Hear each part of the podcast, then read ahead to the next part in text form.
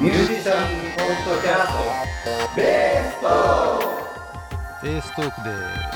お送りしますのはベーシストのマショジョーと藤本慎也と。トムです。はいよろしくお願いします。お願いいたします。はい、ベースのことや音楽のことに関していろいろ雑談をしている番組でございます。あまりにもねベースに関係なく雑談をしているので、えーだんだんねこうベースにまつわるちゃんとしたグッズをね 紹介していこうかなと。ちゃんとし てるのかなと思います。まあ今回からですねまあ一人一ネタぐらいずつね、えー持ち寄ってですねこれはこんなにいいのだぞということを喋っていきたいなと思うわけですけども今回私が紹介するのを早速ね紹介したいと思いますが猫だまり工房というところから出しています。自家製クリア蜜ろうワックス。楽器用というのをですね紹介したいと思いま工房っていうのもまたすね可愛らしいんですねなんかね可愛らしいんですよ器とかも。猫グッズではない。猫グッズあでも猫のシルエットがあるね。可愛らしいですよ。はい、猫の足跡のえ楽器屋さんでも置いてるとこはたまにあるかなと思いますが、まあ、Amazon で2000円ちょっとぐらいで買えるような品物です、まあ、これ見かけてちょっと気になってね、まあ、ホームセンターとかでね、えー売ってるワックスと何が違うのかなみたいな感じで、まあ、見比べてみたんですけど使ってみた体感としてはですねとてもこう素手で触ってもベタベタしなくてですね楽器に艶を与える感じですね。車でも固形のワックスとかを塗るとものすごく新車以上の輝きになったりします。が、えーとてもいいですね。あそんなわけですね。ワックスです。ね。で保湿保湿とあと保護になるわけですもね。そうんいうことですね、うん、まあ自分のベースもそうですけどちょっとお預かりしている先輩のベースがありましてですね、えームーンの語源ですね。ウォールナットボディのね、え昔ストーミツルが弾いていたみたいな感じの楽器があるんですけど、まあ、それをちょっと借りてというかねお預かりして調整をするということをしてたんですけどまあこの状況でね1年ぐらいちょっと預かってる状況になってしまいまして返すタイミングがそろそろ来たのでねちょっと綺麗に楽器をしてあげたいなと思ってこのワックスを全体的に塗ってね磨き上げてみました、うん、かなりいい感じですね。指板からボディから全部いけますね、まあ、適量というか手にこすりつけて素手でこう塗り込んで伸ばして伸ばして塗り込んで空拭きをするという感じになりますと、はい、まあ汚れは多分事前に取っといた方がいいと思うんですけど汚れも一緒に取れるっちゃ取れますね、はい、ものすごくいい感じですね。手触りもすごくサラサラしていて、まあ、ベトつきがないのでね、まあ、作業が終わった後もそんなに手洗わなくても大丈夫ぐらいの感じでやれました、まあ、あとはウッドベースの方もね大変だったんですけど、まあ、指板だけにしようかなと思ったら勢いづいてこう全体的に塗ってしまった。勢いづい感じですけど、うん、大変でしたけどね。右手が疲れたら左手を使ってとかね、えー素手でやったっていうのが結構ポイントかなと思いますよ、はい、でウッドベース1本とエレキベース2本と、まあ、メルカリでアコギを1本売ったわけなんですけどそのアコギもですね上に出す前にちょっと綺麗にしてやろうということでねこの蜜ろうワックスを使って全体的に磨き上げたおかげで、えーメルカリでも売れましたがそれを全部やっても半分ぐらい残っております。なんかね全然もう勝手なイメージなんだけどうん。なんかこういう自然的な感じじゃない？これ、うんうんうん。なんだろうね。どれぐらいなのかちょっと分かんないけどたくさん使ってるとこういい味が出そうよねなんかほんとそうね。うんうん。そんな感じがする。これ。もう完全にイメージだけど。うん。それでもちなみに藤本先生なんかはこういう手入れって今までしたことありますか？もうね僕はもう全然しなくてなんつってね。けどね僕がね使ってるベースはねローズ指板が多いんですよ。あエボニーか、うんエボニーエボニーとあとローズウッドのベースかな、なのでオイルはねやっぱり塗ってますね。ああのふ冬とかなんとなく乾いてるなと思ったらね、うんうん、そうそう僕もねその指板の方はオイルを塗ってってやってますけど今回オイルを塗った上にこのワックスを塗りました、そう、それはやっぱやった方がいいんですか？うんあのねうん割れちゃうのよね、そうね下手すると割れますね、うんうんそうそう。僕のね持ってるねプレベプレベはねもともとフレットレスだったんですよ70年代のやつであのラウンド張りでうんうん。すごい芝が薄いんですよね。うんそしてねそれね割れちゃってうんそうそう。であのまま放置してると全部割れちゃうのでじゃあフレット打つかっつって。打っちゃえばもうそこで割れが止まるので、ああそういうことなんだね。そうそうそう。そういうのもあってねフレット打っちゃったんですよね、レッドレスって割れやすいんだ。あえフレットレスっていうかあのそのねラウンド張りのねすごい薄いんですよ、うん、それがね割れやすい。あとはちょっと僕の手入れが悪すぎたっていうのもあるけど。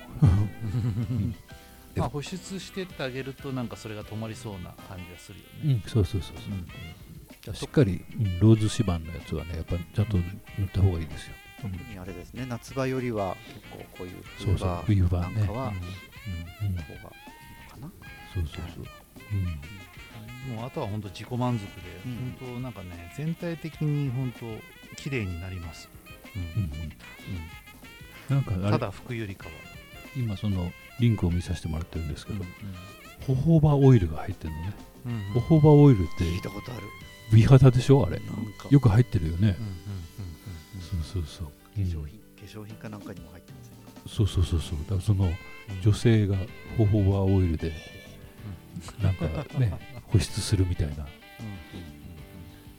あるよね。ね。ね、うん、ってことはやっぱりいいもんなんじゃない？これ、ね。いいもんだと思いますよ、うん、全部想像で言ってますけどうん。これはなんかねあのお値段まあまあしますけどこんな少ない量でこんな値段するんだって感じしたけどたくさん使えるし、うん。うん、ものすごくお肌にも良さそうな感じした とてもいいですよ、うん。はい、というおすすめグッズということでアマゾンさんにもいろいろ解説がた ね載ってて今ちょっと読んでしまいましたけど、うん。わ なかなかいいですね。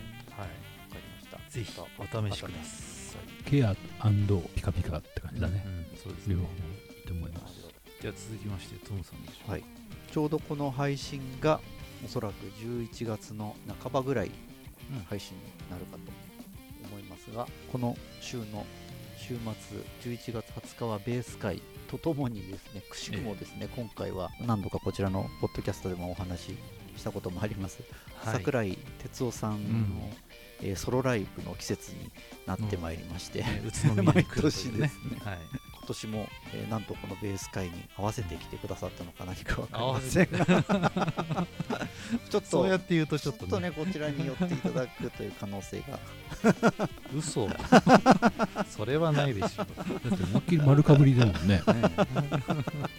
2時オープンでしたっけねあっちね。ね。丸かぶりちょっとですね来てくれたらいいのになーなんて、うんうんそれはもう本当別件でこうギャラを払ってですね朝の10時ぐらいからですね個別指導しますよみたいなことをしたら呼べるかもしれないですね、将来そこをまた目標にちょっとまたね。障害していきますので、うん、そこは結構需要があるんじゃないかなと思いますよ、う んどうなんでしょうね。もうどのぐらい経つんでしょうか。多分うん。8回目とか、うん、だいぶ来てますね、うん。毎年12月ぐらいには宇都宮に、えー、とソロライブを来てくださるようになってからもう多分8年とかそのぐらい経つような気がするのですけれども、はい、今年はですね、まあ、なんと2回目5月にも一度来来られて、ね今年は2回目なんですけれども高根沢町のチョックラホールというところで、えーライブをされるので、まあ、ちょっと今回は私もまたさらにベース会をお休みさせていただいて桜井哲也さんに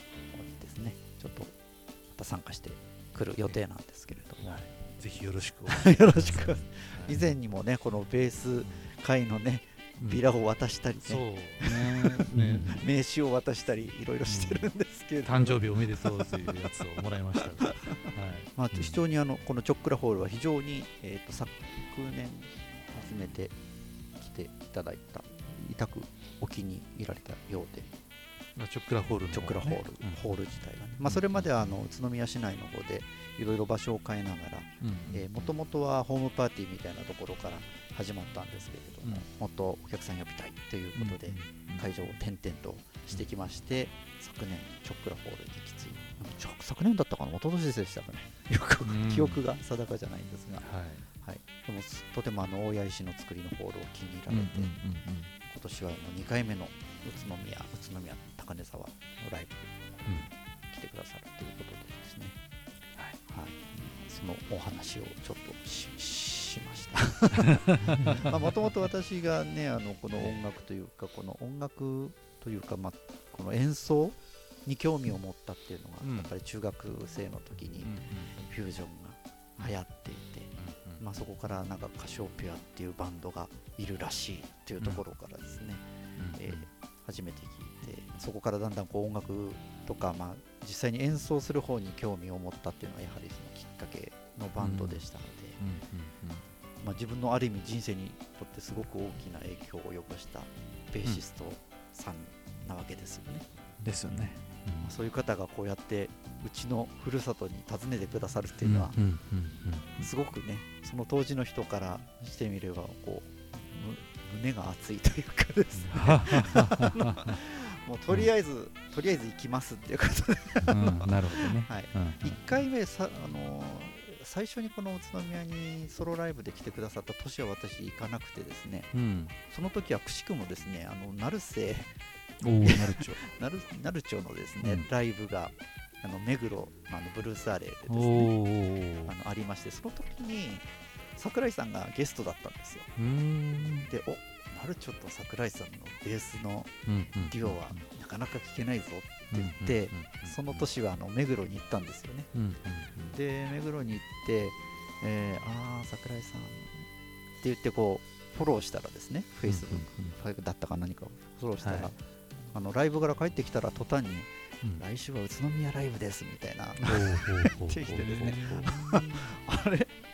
桜井さんがソロで宇都宮に来るんだなんて言って、もうその年その時は全然知らなかったので、まあ、その年は行かなかったんですよね、でもうその翌年にまた来ましたみたいな形だったので、まあ、その時に初めて非常に小さいもともとはあのフランス料理店の方がお招きするような方で形でですねうんうん。非常にもうそうですね20人もいない感じですかね。うん十何人ぐらいかの小まあさなお店の一角でですね本当に2メートルぐらいの距離。1メートル2メートルぐらいのガン見できる距離でですね初めてお伺いしましてそこからは毎年お伺いしてるんですけど、まあそういう形でね非常に近い距離で、えー自分にとっては、まあ、思い出のというか伝説のというか、まあ、ヒーローというかそういう人にね出会えて非常に幸せな ひとときを過ごせるって感じですね、ね毎年。ぜひ次回はですねなんとかですね。そうですね。行きたいですね。早めに情報を知りたい。はい 本当もうねありがたいことにね10月明けましたら予定がねいろいろ詰まってまいりましてなかなかベース会自体をね動かすことができませんでした。ということで、はい。桜井さんはね桜井さんで本当ね年に何回かしか宇都宮で見れませんので、そうですね。ね。ぜひ機会がある方はぜひうん。いらしていただけたらなというふうにはい。思います、お互いいい音楽になりますように。そうですね、うんはい。そうですね。はい、ね。はい、よろしくお願いします。はい、はいということで。では藤本さんですね。はい。ものではないんですけど。もはい、何回か話題に出てきた映画うん「ブルース・ブラザーズはい」今11月3日現在。はい、ツイッターでね。そうそうそう。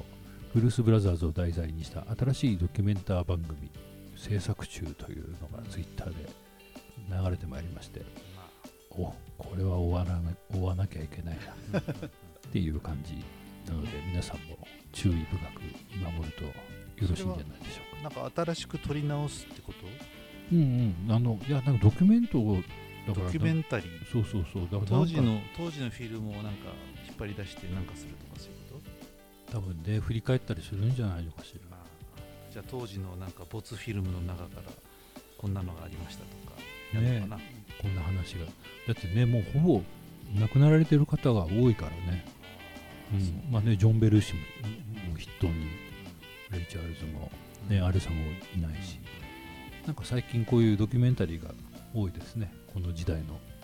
これ、まあそもそも私はあまりブルース・ブラザーズとかってあの詳しくないっていうか、まあ、その存在ぐらいしか知らないんですけれどこれあのうん。いわゆるその映画のえ映画の話ですよね。そう映画です映画のああの黒ずくめのそうそうお二人の方がブルース・ブラザーズという、まあ、あれキャキャラクターと思っててそうそう別に実在の人物とかそういうものではないわけけですよね。うん。そうそうそう。その人が、まあ、ソウルバンドを組んでいてみたいな。そんでそこでいろんな人と出会うんですけどそれがみんなソウルのもうジェームズ・ブラウンやらレイチャール・ゼラージョニー・フッカーやら、もうソウルブルース界の重鎮たちが出てあそういう物語なんですか、そうそうそう。で歌っ歌っちゃったりするわけ、うん。ジェームズ・ブラウン歌ったり。もうみんな歌ってますね。本当アレサ・フランクリンも歌ったり。もうストーリー自体は本当に簡単なストーリーよね。そうそうそうそう。あそうなんですね。うんうん。だから刑務所に入ってて出てきてなんかどっかの教会だかなんだかをそう個人ね。こあ個人ねそう。救うために金を稼がなきゃいけない税金を払わなきゃいけないっつって、うん、でバンド組むぞっつってなってねそうそうみたいな話そうですよ。そうバンドを再結成させるっつってね、まあそれが大筋なんだけどうドタバタにいろんなことがあってそう。カーチェイスしたりとかね。うん、そうそうそう。っていうね。昔の奥さん出てきたりとか。うん。なんかこうねキャノン砲とかとか。そうそうそうそう。ね 今結構回今回はそそのその映画自体のなんていうのドうん。ドキュメントル作品みたいな感じなのかな、そうそうそうそうそう。この映画ができた裏裏側メイキングみたいなものなのかしら。うん。まあねそうそうそう。いわゆる。うん。うんだと思います。秘蔵フィルムを出していくんでしょうね、きっとね、ね。そうそうそう。まあその続編としてはブルース・ブラザーズ2000みたいなのがうん、うんうんあったので、続編っていうよりかはその映画にまつわるうん裏話をしていくんじゃないかななんていう。面白そうですね、そうそうそう。なかなか面白そう番組って書いてあるからあれかな？ですねあ本当だ。ドキュメンタ番組って書いてあるね。ネットフリックスとかなのかな？ああいうとこで見れるうんうんうん。ねだって今なんかさどっかでビートルズのあ秘蔵うんうんなんか映像が流れてるらしいですよね。ああもうできたのかな？うん、なんかねそうなんか映画なのかなと思ったらあれなんだよね。サブスクみうんたいで。そうなんですよ、そう。そう、ね、お金持ってますからねああいうとこはね。うん、すごい。なかなか、うん。うん楽しみです、そうですね。はい。はい。ちなみにブルース・ブラザーズの映画のうん。ギターねスティーブ・クロッパーとあとベースがドナルド・ザックダン。が、は僕はもう好きだったブッカー・ティー・アンド・ザ・ MGs のございますね、で今あの京志郎さんのライブに来日して武道館でライブをしたりとか、うん。ソウルの重鎮。うんうん超かっこいいっす。って感じで。ぜひおすすめです。ぜひおすすめですね、い。ろんな振り幅が。タイトルをつけるのが大変だな 大変ですね。まあそんなようなところでですね、引き続きまして、えーベーストークプラスという番組をですね、オーディオブックドット JP の方の聞き放題プランの方で聞けるようになっております。えそちらの方では今回は枯葉のアドリブを譜面にして弾いてみようという題材でやっております。えーまあアドリブをやるのにいろんなやり方があるんですが、自分でまずやりたいことをですね、譜面に書いてみてやってみたらいろんな発見があるのではないかと思ってやってます、になる方がいればですね、えーオーディオブックの方で聞き放題プランに加入していると聞けるようになっております、はい、ぜひそちらも聞いてみてください、ということでお送りしましたのはベーシストの益子城と藤本慎也とトムでした。ありがとうございました